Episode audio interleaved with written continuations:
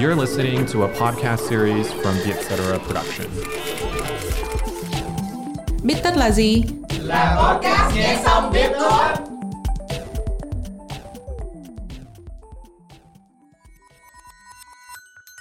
Bích tất tâm lý là nơi chúng mình biến những nghiên cứu hắc não thành kiến thức dễ tiêu. Bích tất tâm lý được dẫn dắt bởi Trân Lê và Hiền Lê, editor chuyên mục cuộc sống tại Vietcetera.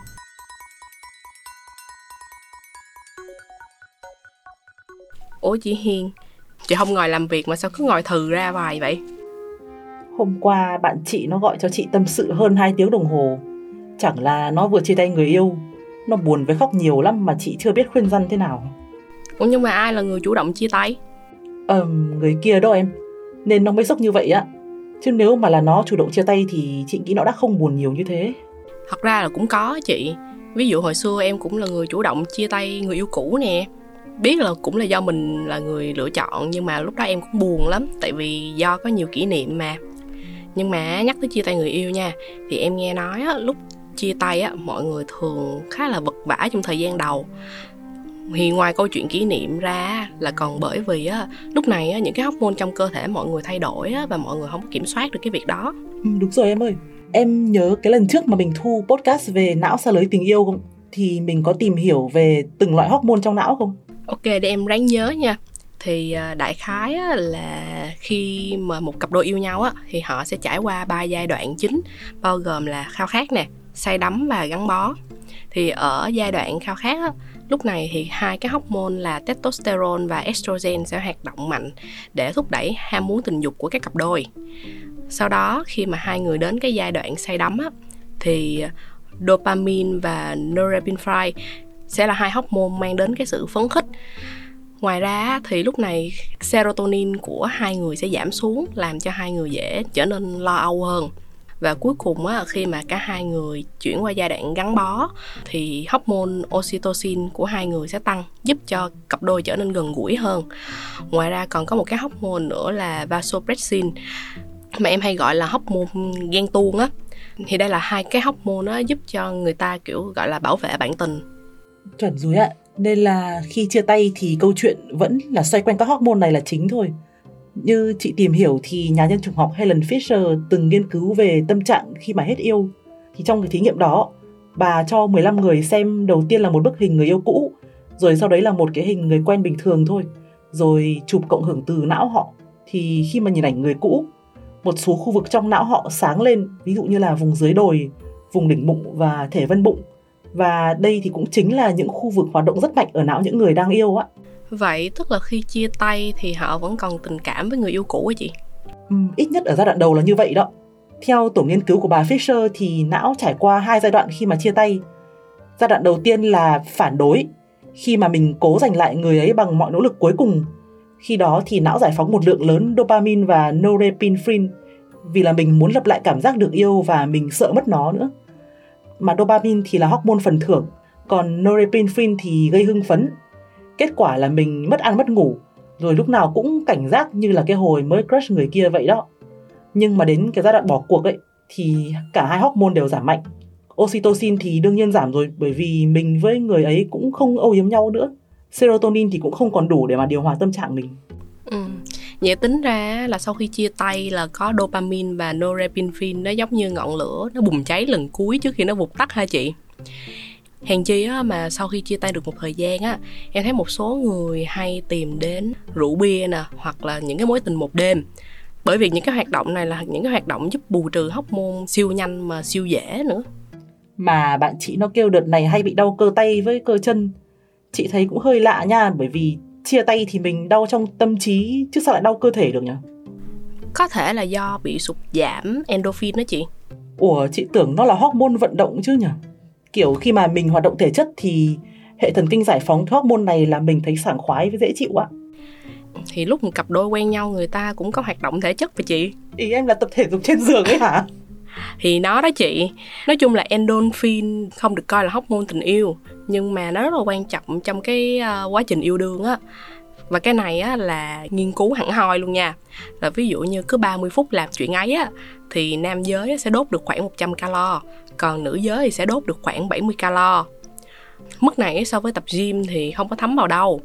Nhưng mà nếu một tuần mà hai người ấy ấy với nhau đi, tầm 1 đến 2 lần thì nó cũng giúp cơ thể giảm đau thoải mái và dễ chịu á vậy nên á khi mà người ta chia tay á và không còn các hoạt động tình dục nữa thì endorphin sẽ giảm xuống và người ta mới có những cái cơn đau vật lý như vậy á cái này em nghĩ một thời gian là hết thôi hoặc có thể thay thế bằng việc tập thể thao À, ra là thế. Bây giờ chị mới hiểu tại sao mấy ông bạn gymer của chị dù bận đến đâu thì cũng vẫn cố gắng đi tập đều đặn. Có người còn kêu là chỉ nghỉ tập cỡ khoảng 2-3 ngày thôi là đau cơ rồi. Hóa ra là vì người ta cần được tiếp endorphin thường xuyên. Mà bạn chị ngoài đau cơ thì nó còn đau đầu với thở gấp nữa cơ.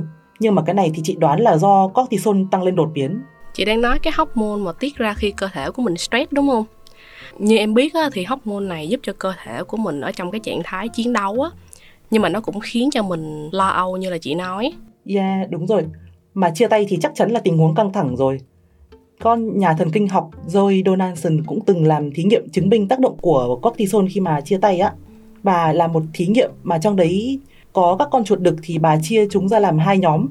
Một nhóm thì ở cùng chuồng với con chuột là anh hoặc là chị em của nó, còn nhóm còn lại thì ở chung với một con chuột cái khác bầy. Được một thời gian thì bà lại tách chúng ra. trời thí nghiệm gì nghe mà tàn nhẫn vậy con chuột nào mà bị tách ra khỏi chuột cái thì chắc nó xì chết lắm luôn á Thực ra tất cả đám chuột đều stress ạ. Nhưng mà em nói đúng ạ là con nào bị tách khỏi chuột cái có thượng thận phình to hơn hẳn luôn và cortisol tiết ra cũng nhiều hơn. Đương nhiên thì chuyện tình cảm của loài người thì phức tạp hơn loài chuột nhiều. Nhưng mà cơ chế hoạt động của hormone thì cơ bản là giống nhau á. Đặc biệt là ở giai đoạn phản đối thì cortisol lên cao đột biến là mình căng cơ, tăng huyết áp với nhịp tim. Vì bản chất là mình đang phải chiến đấu để mà giành lại người ấy mà. Nên cơ thể mình phải sẵn sàng để tiếp nhận mọi kết quả có thể xảy ra nhưng mà sau cái giai đoạn này thì cortisol có trở về lại mức bình thường không chị Cái này có lẽ là tùy người á. Ai mà bình ổn tâm trạng sớm thì cortisol cũng nhanh trở về mức bình thường. Nhưng mà đa số mọi người đều khó chấp nhận được việc mình không còn người đồng hành nữa. Như vậy thì cortisol lại tiếp tục sinh ra, thậm chí tăng cao trong thời gian dài nữa. Vậy tính ra cũng đáng quan ngại quá hả chị? Vì khá nhiều nghiên cứu nói là cortisol mà kết hợp với lượng lớn chất kích thích thì sẽ gây rối loạn những cái hormone khác nữa. Nghĩa là người thất tình mà còn uống rượu bia để giải sầu nữa về lâu thì rất là dễ bị mắc những cái chứng như trầm cảm lắm á. Chính vì thế nên là việc cân bằng hormone rất là quan trọng đây em. Nó là chìa khóa giúp cơ thể nhanh chóng hồi phục khi mà chia tay. Thực tế thì hầu hết các hormone sản sinh trong tình yêu mình đều tìm được nguồn thay thế khác bên ngoài. Chẳng hạn với dopamine thì em có thể thử một hoạt động mới, hoàn thành một đầu việc hay thậm chí là ngủ đủ 8 tiếng thôi là tăng lên khá khá rồi. Vì khi mà làm thành công những việc này thì em đều có cảm giác phần thưởng. Còn serotonin thì có thể bổ sung bằng đường thực phẩm như là ăn cá hồi hoặc là các loại hạt này hoặc là tắm nắng khoảng 10-15 phút mỗi ngày nhưng mà nhớ bôi kem chống nắng nha. Còn endorphin thì như em biết rồi đó, vận động tầm 30 phút đến 1 tiếng mỗi ngày là sẽ duy trì được. Nhưng có một cái em thắc mắc Ví dụ như oxytocin thì mọi người sẽ thay thế kiểu gì? Bởi vì đây là một cái hormone rất là đặc biệt Nó chỉ sản sinh ra khi mà mình ôm hoặc là âu yếm người khác thôi Mà giờ chia tay thì còn người đâu mà ôm với âu yếm Cái này thì chị phải công nhận là khó nha. Về lý thì đúng là em có thể ôm người thân hoặc là bạn bè hay là thậm chí là thú cưng. Nhưng mà cái cảm giác nó mang lại thì chắc chắn không thể nào giống ôm người yêu được. Em nghĩ bởi vậy nên nhiều người hay bám chặt vào quá khứ sau khi mà mới chia tay á chị dù đã chia tay nhưng mà nhiều người á, vẫn xem lại ảnh với người yêu cũ nè xem tin nhắn mà hồi còn mặn nồng nè thậm chí á, em biết có những người qua lại hoặc là làm friend with benefit với người yêu cũ luôn họ làm mọi việc để cố gắng níu lại cái tình yêu hồi xưa á Nhưng mà theo chuyên gia tâm lý mạch đau thì việc này nên tránh tuyệt đối nha.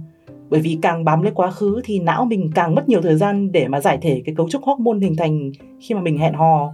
Thế là mình mãi không thể trở về như cũ được.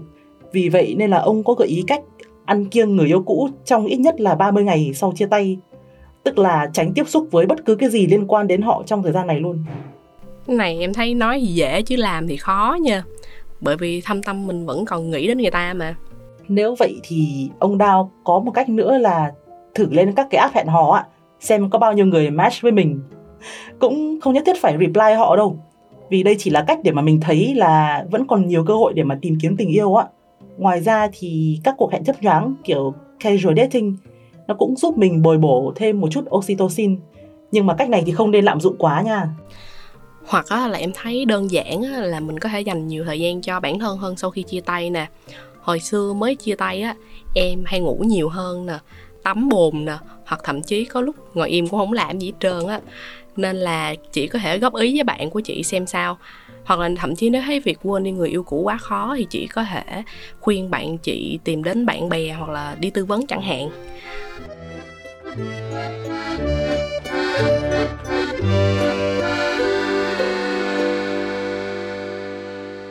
Cảm ơn các bạn đã lắng nghe podcast Bích Tất Tâm Lý.